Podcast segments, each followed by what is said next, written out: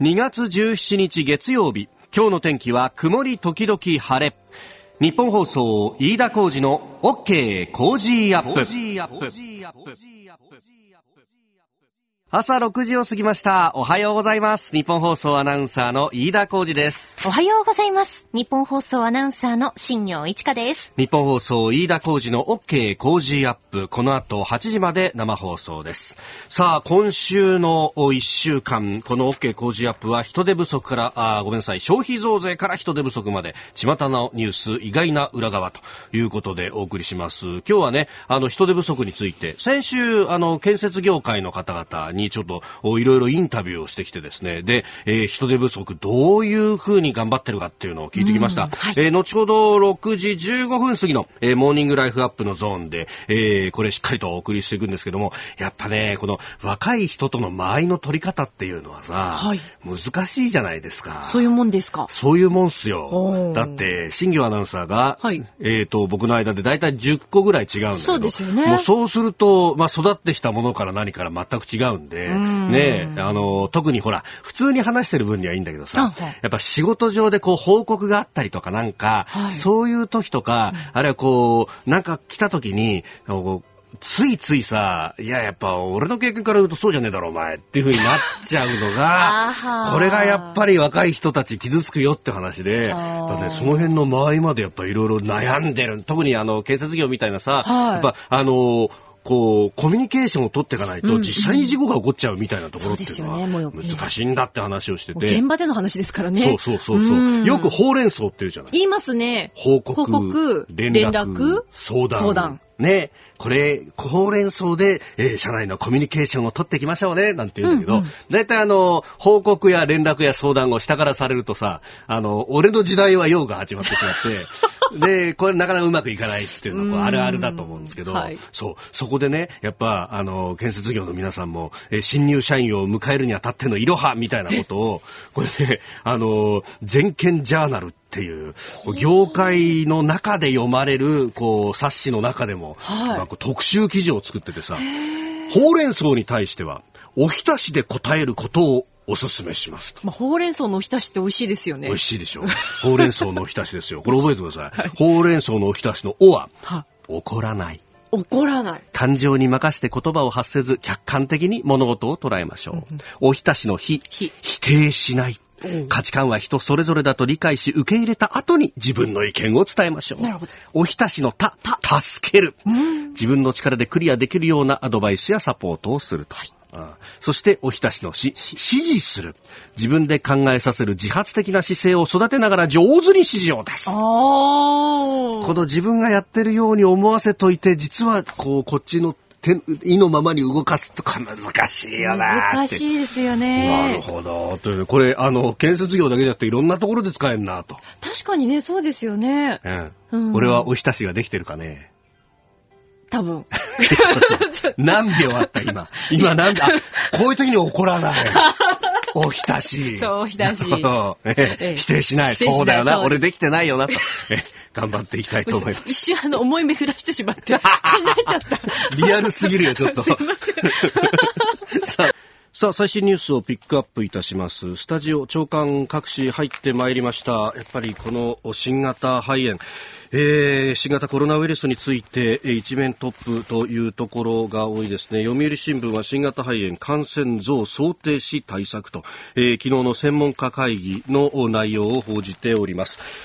まあ、これについては後ほど7時台今日のコメンテーター須田慎一郎さんとも深めていきますしまたあの専門のお医者さん、えー今日は中原秀臣先生とお電話をつないで、えーどういったあ対策をしたらいいのかというあたり、えー政府の対策そして我々個人としてできることなども、えー聞いていきたいと思います。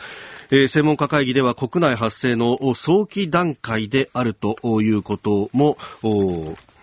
出されております。ということは、その、もう水際で防ぐというレベルを超えて、国内での感染をどう抑えていくか、そして重篤化させないようにするにはどうしたらいいのかと、一気に患者、あるいは、その予備軍と疑われる方が押し寄せてしまって、で、え医療崩壊などにつながってしまうということがないようにどうコントロールしていくのかというあたりも、まあね、えー、いろいろと議論がされているところであります。えまあ、あの、疑わしい症状、なあの、ものすごいこう倦怠感であるとか、ある咳が止まらないというようなことがあって、った場合に関して、まあ、厚生労働省はこの新型肺炎について、えー、電話相談窓口を設置しております。えー、電話番号フリーダイヤル、えー、0120-565-653、0120-565-653、えー、ただ今電話してもつながりません。えー、受付は朝9時から夜9時までとなってております。えー、平日だけじゃなくて土日や祝日も受け付けるということです。で、あの、専門の外来というのを全国で、えー、これから先目処をつけて800箇所ほどを作るというようなことになっておりますが、これらのお医者さんにちょっと熱が出たとか咳が止まらないということで皆さんが殺到すると、その病院がパンクしてしまうので、基本的にはこのフリーダイヤルの厚労省の番号に電話をして相談をした上で、えー、紹介をしてもらうという形形を取るということであります。0120-565-653ということです。えー、まあ、このね、えー、新型肺炎、まあ、中国、湖北省の武漢というところから始まって、もう中国全土、都市部には、えー、出てきていると。まあ、半分封鎖、閉鎖というような、えー、感じにしているところというのも非常に多くなってき、えー、ているということが伝えられております。まあ、そんな中で、えー、読売新聞ですが、国際面で出ているのが、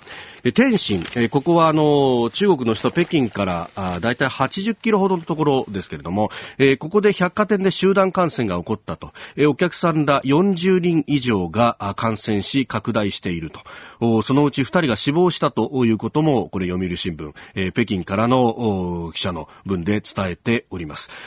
まあ、あの、徐々に経済を再開しようとすると、こうしてお客さんが集まってしまって、また拡大するということを、どうやら中国では繰り返しているようであります。で、あの、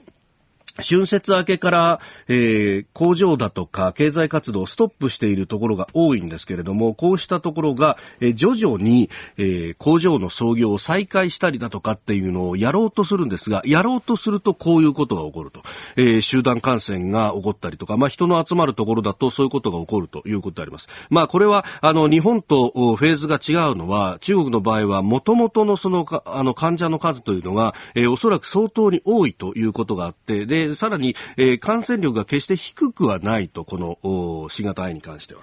え、ということがあるので、え、経済活動が再開されると、また、あ患者数が増えてしまうということが繰り返されて、え、いるようであります。まあ、あの、ことをここに至るとですね、結局、その中国の中で、まあ、あの、収束までというのが、なかなかまだ道筋が見えてこないと。で、えー、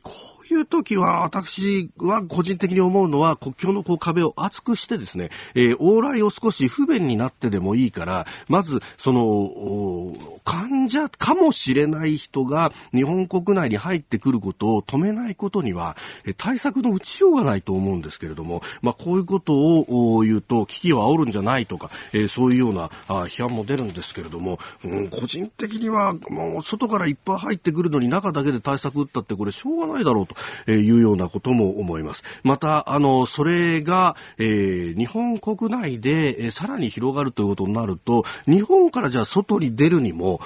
いろんな国々が拒否っていうようなことになっていったら、それ、そっちの方がよっぽど経済的な損害は、私は大きいんじゃないかと思うので、ここは政府としてきちんと対応しなきゃいかんだろうと、いうことを、非常に思うところであります。まあ、心配されている方もいっぱいいらっしゃって、メールもいただいておりますが、匿名希望男性の方、この方、えー、日本のご住所は神奈川の平塚と書かれているんですが、現在はイギリス在住と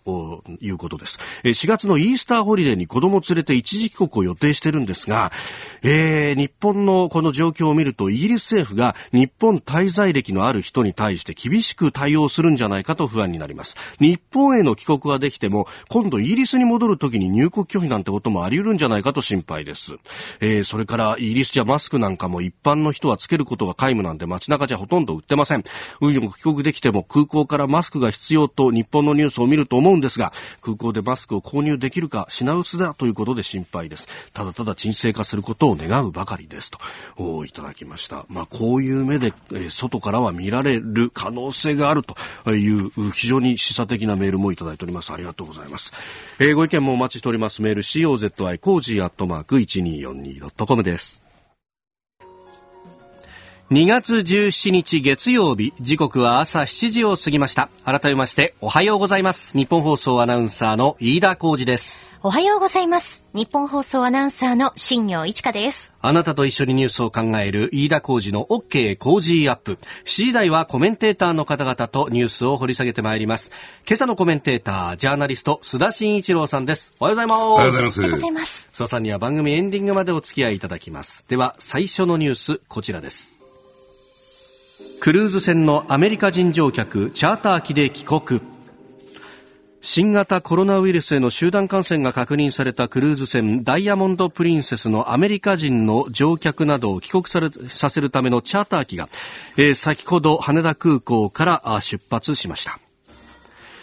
えー夕べの午後10時半頃に羽田空港に来て、そして、えー未明にね、えー自衛隊のバスでアメリカ人の方々が羽田空港に移動したというところまで報じられておりましたが、先ほど、えー羽田空港を出発したということです。まあ、一方で、あの、武漢から日本人の退避、チャーター機、これ第5便が先ほど出発してましたけれども、えーどうやら羽田空港には到着をしたというようなことであります。うんあの、先週末からですね、あの、はい。ちょっと大統領選挙絡みで、えアメリカのメディア関係者も複数とですね、はい。まあ、いろいろと電話連絡取材をとうとうさせていただいたんですね。で、アメリカ国内ではですね、はい。日本側の対応に対してうん、相当強いですね、批判とか不満がはい。出てきていることは、これ間違いないんだろうと思いますね。あん。の、日本の対応にはミスがあるとはい。いうような、えー言い方をしているね、えー関係者が多いという状況ですね。うん。ですからやっぱりこのクルーズ船にですね、はい。閉鎖して、えー適切な対応を取ってないじゃないかと。はい。要するにやっぱり、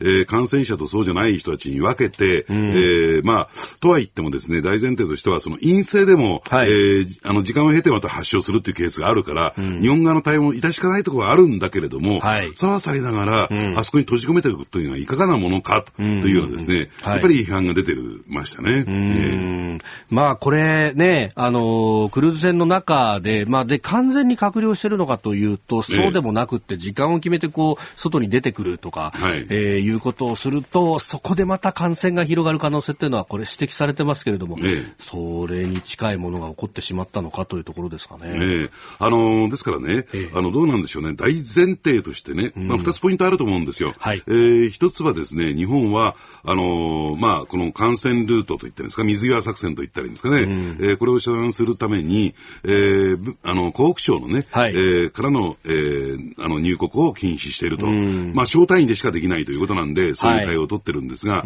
ところがですね、もう国内でね、発症がっていうか、はい。にそれと関連ない形で人から人への発症が、えー出てきているという状況にもかかわらずですね、はい。そこに対応っていうのかな、はい。えーまあ、あの、縛られてきてるという状況があるんですよ。そうするとそれがそのままそのクルーズ船の方にも適用されてるという状況。はい。つまり、クルーズ船の中でその検査をするにしてもですね、ええ。ーじゃあなぜ全員の検査をしないのかってなった時に、実を言うとですね、えー検査体制が、えー整ってないから、つまりそれ全員やるとですね、相当な、えー時間であるとか、結果が出るまでの、はい。えーまあ、時間がかかってしまうというところもあって、現実的にというか物理的に、まあ、できない状況にあるんでしょうね。ただ、そこをですね、まあ、国内においては、はい。その、武漢だけっていうことになってるものですから、ええええで、それがそのまま適用されちゃってるっていう状況がね、ん。やっぱり後手後手に回ってんじゃないかなと思いますね。ええ。まあ、これね、あの、他の国もチャーター機出して、えー自国民をおもう自分のところに連れて帰るんだと、ええ。こういうようなことをカナダであったりとか、香港であったりとか、えーもう出てきてますよね。ええ。これ国際的な信用という面でも日本は、うん。相当これ傷ついた。といや、もちろんそうですね。ですから、えー外形的に見るとですよ、はい。あの、が外から見るとですね、あの、中国に対してたやってる対応と同じじゃないですか。うんうんうんうん。チャーター機を派遣してと。確かに。もっと言えば、武漢でやってることとはい。一緒ですよね。ええということは、日本も同じような状況にあるんだと。はい。いうちょっと認識が、えー広まりつつあるというふうに受け止めてもらっていいと思いますね、これはね。うええ。んまあこれ、この船の船籍がイギリスの船だから、あええ。日本政府対応できないんだみたいなことを言う人もいましたけど、私ちょっと取材してみると、結局これ、領海に入ってるんで、えええー基本的には日本の試験だって及ぶところでもあると。ええまあそれはあのイギリスのお法律とこうぶつかるところはあるけれども、基本的的にこれ、中に本当に入ってきてしまったら、日本国にとってのリスクになるから、ええ、ちゃんと日本は主権を行使する国際法上の裏付けもあるっていうふうに指摘する指揮者もいるんですよね。ええ、だから、あの、まあ、おっしゃられたように、領海内ですからね。はい。だから日本の主権でもって対応しないと、ええ、じゃあ何かね、今回はその感染症ですよ。うん、ところが、えー、それ以外のリスクが発生したときに、例えばテロだとか、じゃあ誰が一体それを対応するのかって考えると、ね、当然主権国である日本なわけですよね。はい。だからそういう点で言うと、えー、日本が主導権を握ってやるべきであるわけなんですよね。で、その一方でね、あの、例えば、その横浜港を、はい、えー、管理するですね、うんえー、港湾管理のサイドがですね、はい、そこに新聞を運び込んだりね、毎朝毎朝ですね、はい、えー、運び込んだり情報発信をしたり、まあそういう対応も取ってることもこれ間違いないんだけれども、ただいかんせんそういう民間の支援っていうのは限界ありますからね。そうですね。えー、やっぱり国というか公的機関がやらなきゃならないんだろうと思いますね。うんえー、このニュース、後ほどおはようニュースネットワークのゾーンでも専門家とつないで詳しくお伝えします。おはようニュースネットワーク。東京有楽町日本放送をキーステーションに全国のラジオ局21局を結んでお届けいたします。時刻は7時11分になるところです。おはようございます。日本放送アナウンサーの飯田浩二です。今朝のコメンテーターはジャーナリスト須田慎一郎さん。取り上げるニュースはこちらです。新型コロナウイルス専門家会議国内発生の早期新型コロナウイルスによる肺炎が国内でも広がっている状況を受けて初めて専門家会議が開かれ座長の脇田脇田国立感染症研究所所長は感染経路を特定できない可能性がある感染者が各地で相次いでいることから国内の感染が発生早期でさらに進行していくと考えられるという認識を示し対策を進めていく方針を明らかにしました。えー水際対策重視から方針転換というようなことが今日の紙面でも報じられております。まあ、あこれについて、えー、専門家の方に伺っていきましょう。感染症に詳しい医学博士、中原秀臣さんと電話がつながっています。中原先生、おはようございます。おはようございます。よろしくお願いいたします。よろしくお願いします。これ、数字だけを見ると国内の感染が急に広がったようにも見えるんですが、先生、これどういったことが起きてたんでしょうか？そうですね。まあ、いわゆる流行の、あの、手前まで来てると思います。手前まで。おそらくもう、いわゆる市中感染ですね。はい、街の中での感染がもう始まっている。したがってこれから患者さんがおそらくどんどん増えていくんじゃないかと思います。うんあの感染者の方々がどういった生活したのかっていうのも報じられていて、なんか40度ぐらいの熱が出てても、はい、検査受けさせてもらえなかったみたいな方がいらっしゃいますよね。あのこれ一番の問題は、はい、あのついあの先日までですね、はい、あのいわゆる湖北省縛りと、えー、言ってるんですけれども、えー、はい、そういう子にいた人とか、そこにいた人と接触してない人は、熱が出ようと肺炎になろうと、検査できなかったんです。そう決めてたんですね。はい。ですから、その結果、それが解除された途端にこれだけ出てきたわけです。患者さんがですね、感染者がですね。そうすると、とは、はい、おそらくもう、ええ、あの、1週間、2週間、3週間前から、たくさん感染した方がいらっしゃったんだと思います。現にこの屋形レベルの方々は、はい、おそらくもう28日ですかね、先月の、ええ、その後からずっと感染が続いてたはずですから、検査するのはもっと早く分かったわけです。うん。これ、どうしてこの湖北省縛りが続いてたんですか、どう考えますか、ね、いや、あの、まあ、国民は検査キットが足りないとか、まあ、クルーズ船の、はい、たくさんの人がいるので、そちらに検査を優先したとかいろいろあるんでしょうけれども、ええ、全く理解のできない対応だと思います。うん。多くの医者さんがこれに反対してたわけですね。そうなんですか、はい、実際検査キットって足らないもんなんですか？いや、僕はそこはあのやお役人でないので分かりませんけど、ええ、あのおそらく香港でも1000人分ぐらいすぐ1日でやったわけですから、はい、あのおそらくね、うん、あのあると思いますよ。うん。日本はそんなにそういう医療のシステムが劣ってる国じゃないですからね。はい、うん。はい。機械もたくさんありますし、はい。そうですよね。で、場合によってはもう外から持ってきてっていうのだって、緊急対策としては。うん、外から持ってこなくても、日本には、あの、いわゆる民間を活用しなかったわけです。はあ、なるほど。国立感染症研究センター、はい、あの、いわゆる、あの、的な機関でしかこの検査をしなかったわけですね。うん民間にもっとリソースがあったはず、まあ、医者医者として言わせていただくと、はい、全く意味がわからない対応だったと思います。うんで、まあ、これ、あの、先生、今ご指摘された市中感染が、まあ、広がりつつあるということでいうと、まあ、個々人としていろいろ対策をしていった方が、これは、というか、しなきゃいけないフェーズになってきているということでそうですね。多分今日、あの、政府が発表すると思いますけれども、はい、まあ、一番大事なことはね、人混みに行かないことですよ。ですから、東京なんか、あるいは大阪もそうですけど、ラッシュアワーっていうのがありますでしょ？はい。これもう避けられないでしょ？うんですから、おそらく家でできるお仕事だったら今、パスコンピューターが進んでますから、はい、家でしたり、それからあるいは、あの、出勤時間を少しずらすとかね、いろんな対応ができると思います。うん、はい、そうやって人のおたくさんいるところにはな、できるだけ行かないようにすると。そういうことですね。はい。それから、あとは言われてますけれども、やっぱり手を洗うってことですか？手洗いがとっても大事です。うん、今回見てると、あの、手に触れたウイルスが、その、から感染が非常に多そうですからね。手に触れた、まあ、ちょっと個人的見解で申し訳ないんですけど、私、はい、あの、使い捨ての手袋を先日買って使ってます。あ、そうですか。はい。なるほど。あの、あの、500円ぐらいで売ってるですね、100万円ぐらい入ってる使い捨ての手袋ってありますけども、もちろん手を洗う洗うのは大事なんですけど、その前に接触をなるべく減らすのは手袋ってのは一つの有効な手だと思ってます。ああ。じゃあ、例えばその不特定多数が触れそうなところを、そうですね、そういうところに行った時には手袋をしておいて、あるいは、あの、トイレ、トイレとかいろいろそういうとこありますよね。はい。あの、ドアの棒触らないよって言ってますけど、もちろん触らないしに行かないわけですから、そういう時には使い捨てのゴム手袋を使って家に帰ったら、ちゃんと別の形で捨てなきゃダメですけどね、これはね。あ、なるほど。はい、あの一般のゴミと一緒にしないようにしてるってことは大事ですけども、はい。ちゃんと最後の始末まできちんと気をつかなきゃいけないですね、はい、これは、ね、そうですね。えー、はい。さあ、スタジオにはジャーナリスト須田慎一郎さんもいらっしゃいます。はい、あのー、今回のですね、はい、えー、流行についてピークは、あの、インフルエンザと同じように5月ぐらいだと言われてるんですが、ただその一方で感染症の専門家の、えー、方に話を聞きますとね、伺いますと、やはりあの、定着することが、つまり収束に向かっても、えー、今年の冬にまたもう一回同じような流行が起こる可能性があるというふうな懸念が出てるんですが、今後の見通しってのはどうなんでしょうか、はいあの、須田さんのおっしゃった通りです。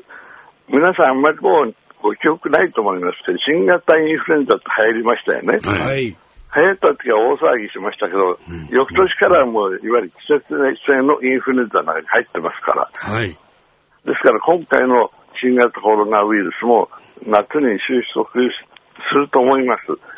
だけどまた冬になって再再再開する可能性はゼロではないと思います。そうさせないのが、まあ、これから、ね、あの、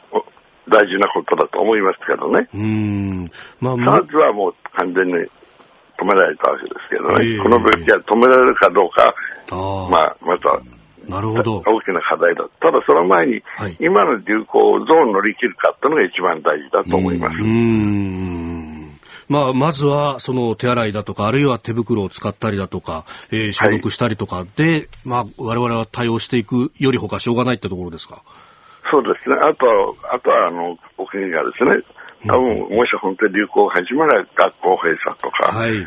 フルエンザで対応しているような、いろんな対応が問われていくと思います。なるほど。わかりました。長原先生、はい、どうもありがとうございました。どうもありがとうございました。えー、感染症に詳しい医学博士中原秀臣さんに聞きました。えー、そして続いてこちらです。習近平氏国賓来日の準備継続で日中外相が一致。茂木外務大臣と中国の王毅国務委員兼外相はおととい訪問先のドイツで会談し4月に予定する習近平国家主席の国賓での来日に向け緊密に連携することで一致しました、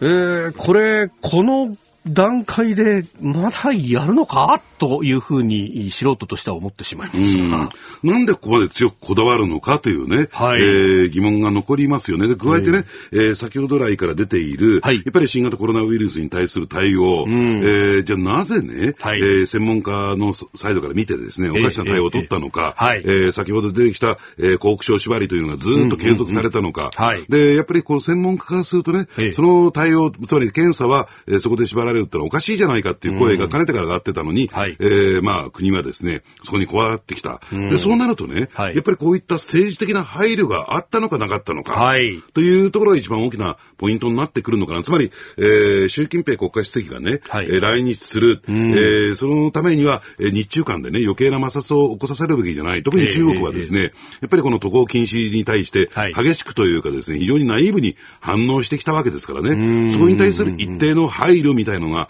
もし仮にあったとしたらですよ、はい、これはね、ちょっと大問題じゃないかなと私は思いますけどね。うん、もっと早く対応していればっていうことはね、まあ今はこれ対応中だからあれですけど、今後これ検証されなきゃいけないですよね。そうですね。で、加えてちょっと話元に戻るんですけどね、はい、あの、先ほど中原先生が、あの、手袋のね、有効活用って言われましたけども、はい、私もですね、この案件については大賛成というかですね、私が賛成してるよりも、あの、かつて SARS ウイルスの、えー、取材でピューリッツァ賞を取った、はい、ローリー・ギャレットっていう女性ジャーナリストがいるんですよ。ね、ローリー・ギャレットさんっていうね。で、私、まあ今回の件で何度かちょっとね、電話でインタビューさせてもらったんですが、その彼女もですね、まあ現地入って何百人とね、はい、SARS 患者と、えー、取材をさしてるわけなんですが、えー、彼女はマスクをせずに取材をしてる。マスクして取材すると相手にプレッシャーかけるっていうことで、で彼女がやってたのはやっぱり手袋なんですよ。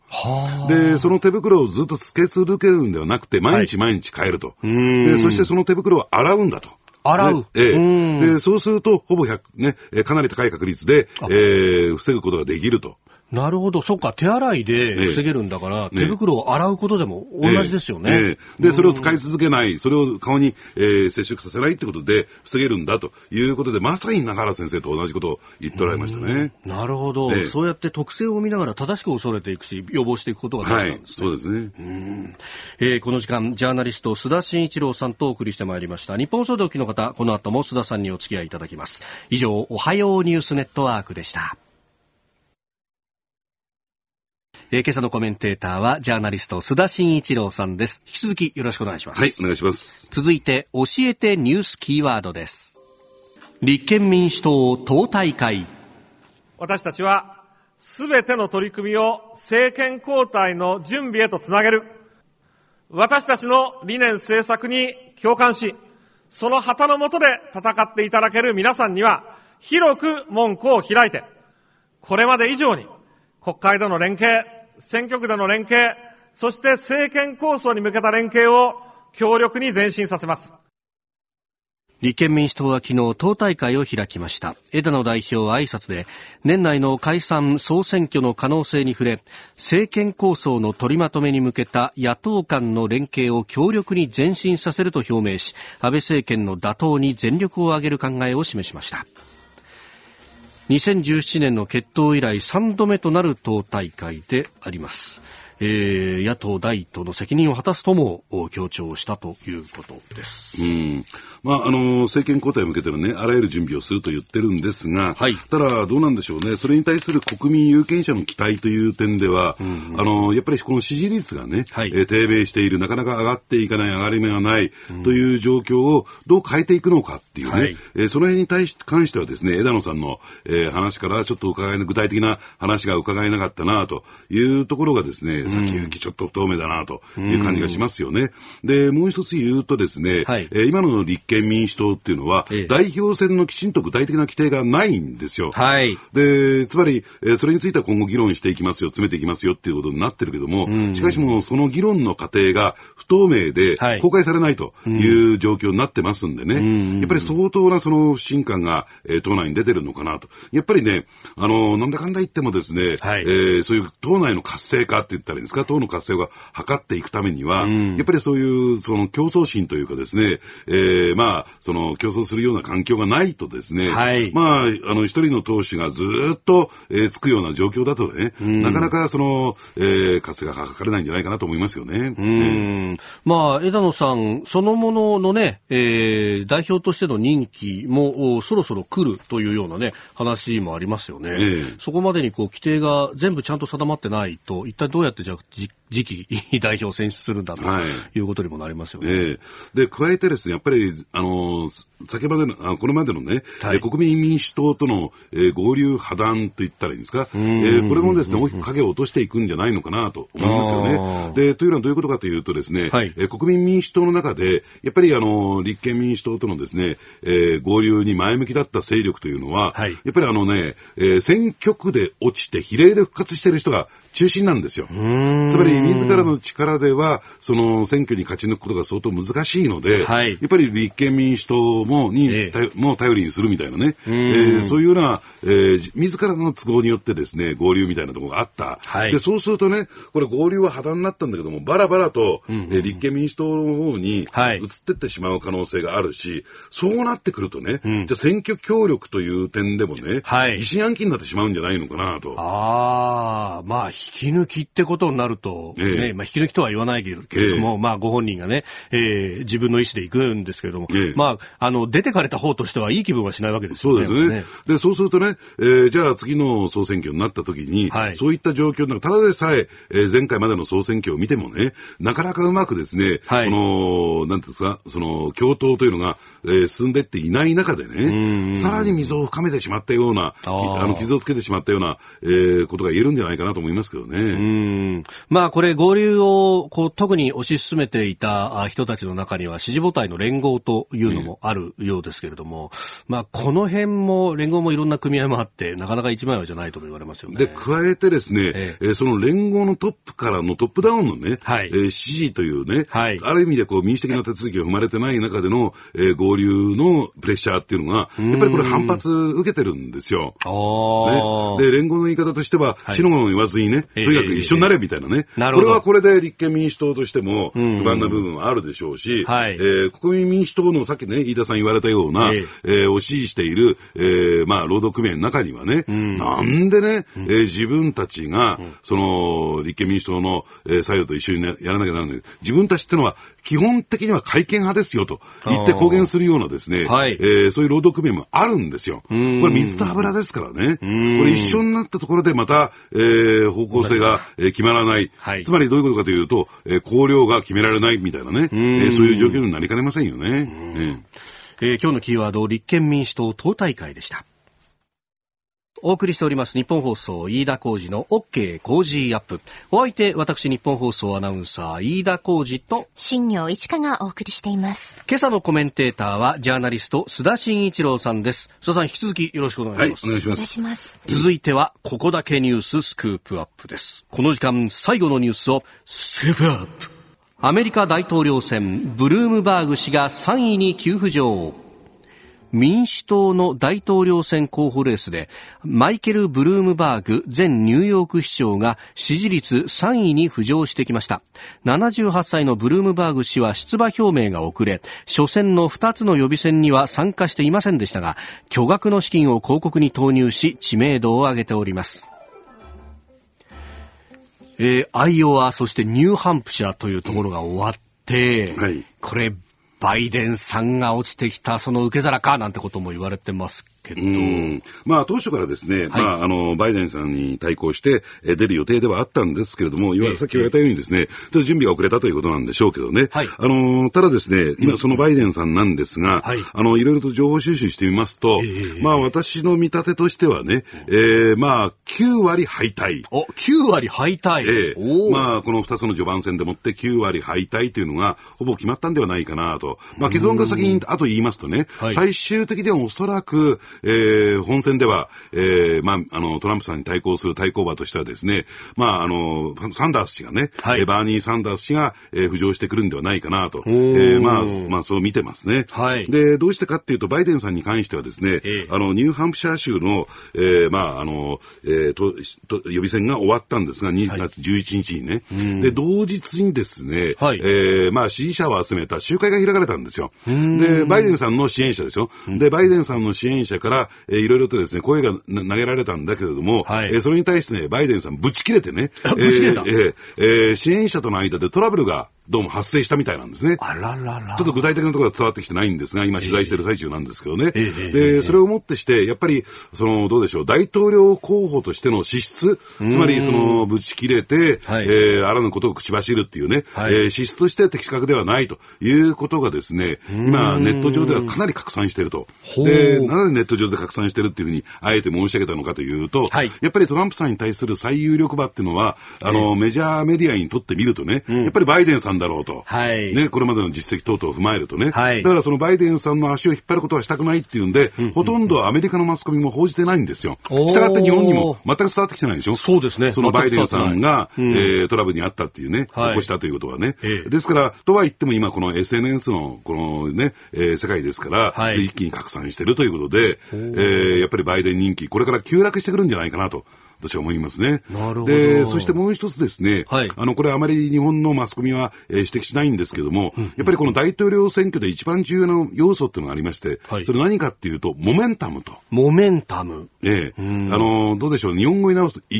いと言ったらいいんですかね。はい、で、特にですね、あの、これまで、えー、実績のない、はい、まあ、申請とかね、えー、と言われてる人たちは、この、どうしてもやっぱりモメンタム、序盤戦でもモメンタムが必要とされてるんですよ。はい、で、過去の事例例を振り返ってみるとですね、うん、ビル・クリントンさん、あるいはオバマ、えー、氏、はい、えー、この二人はですね、当初はある意味で、泡沫候補と言ったらいいんですかね、えー、あまり有力候補ではなかったんですね。で、この序盤戦でのモメンタムが、はい、えー、得たものだから、勢いを得たものだから、そのまま一気にスーパーチューズデー含めて突っ走ってたっていうのがあるんですね。そうすると、どうでしょうね。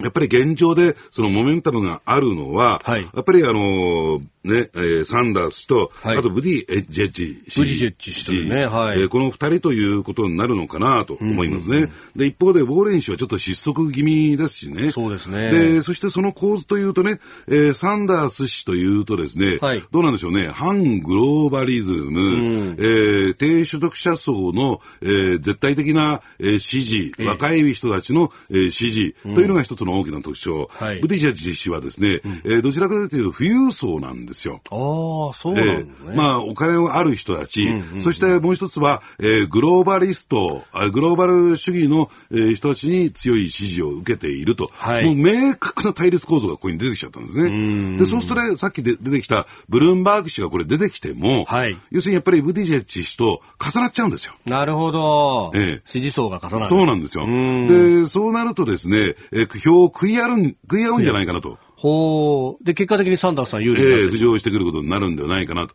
ただですね、この、えー、反グローバリズムという観点から言うとね、はい、やっぱりトランプさんちょっと一番戦いにくいのが、サンダースさんじゃないかなと私は思いますけどね。ああ、ここへ来てかなり意識をする発言だとかツイートが出てきたっていうのは、そういうことですか？そういうことなんです。一番ね、トランプさんにとって戦いにくいというのが、えー、サンダースさんなんだろうと思いますね。ですからね、サンダースさんという点で言うと、はい、やっぱり心配なのは、ええ、やっぱりあの、その資金力ね。えー、これが、要するに本線までずっと継続して、はい、おそらくドネーションといったらいいんですかね。えー、えー、まあ献金で集めてくる。えー、えー、で集めてくるんだろうと思いますけれども、そのの資金力が最終的まで続くのかどうなのかという点と、あと体力ですよね。体力。ええ。なんか一時期健康不安ね、そうですねありましたよね。ええ。ですからそのあたりのちょっと懸念があるのかなと。で、まあ正直言ってですね、この二人の対決になると、はい、え結果がどうなるかっていうのはちょっと、え今の段階では見通せないなと思いますね。スイングステート、揺れる州と呼ばれるところがど、えどっちに転ぶのか本当わかんなくなってくると。で、ちょっと3月のに、で、後半にですね、えちょっとアメリカに取材に行ってきますんでね、えそのあたりについては、えー、ちょっと今、あの、温度感っていうのをね、うん、測って、今の現時点ですよ。この3月時点での温度感っていうのを測っていきたいなと思いますね。楽しみにしております。はい。えー、アメリカ大統領選挙について、まあ、民主党の候補を中心に、えー、掘り下げていただきました。このコーナー含めて、ポッドキャスト、YouTube、ラジコ、タイムフリーでも配信していきます。番組ホームページをご覧ください。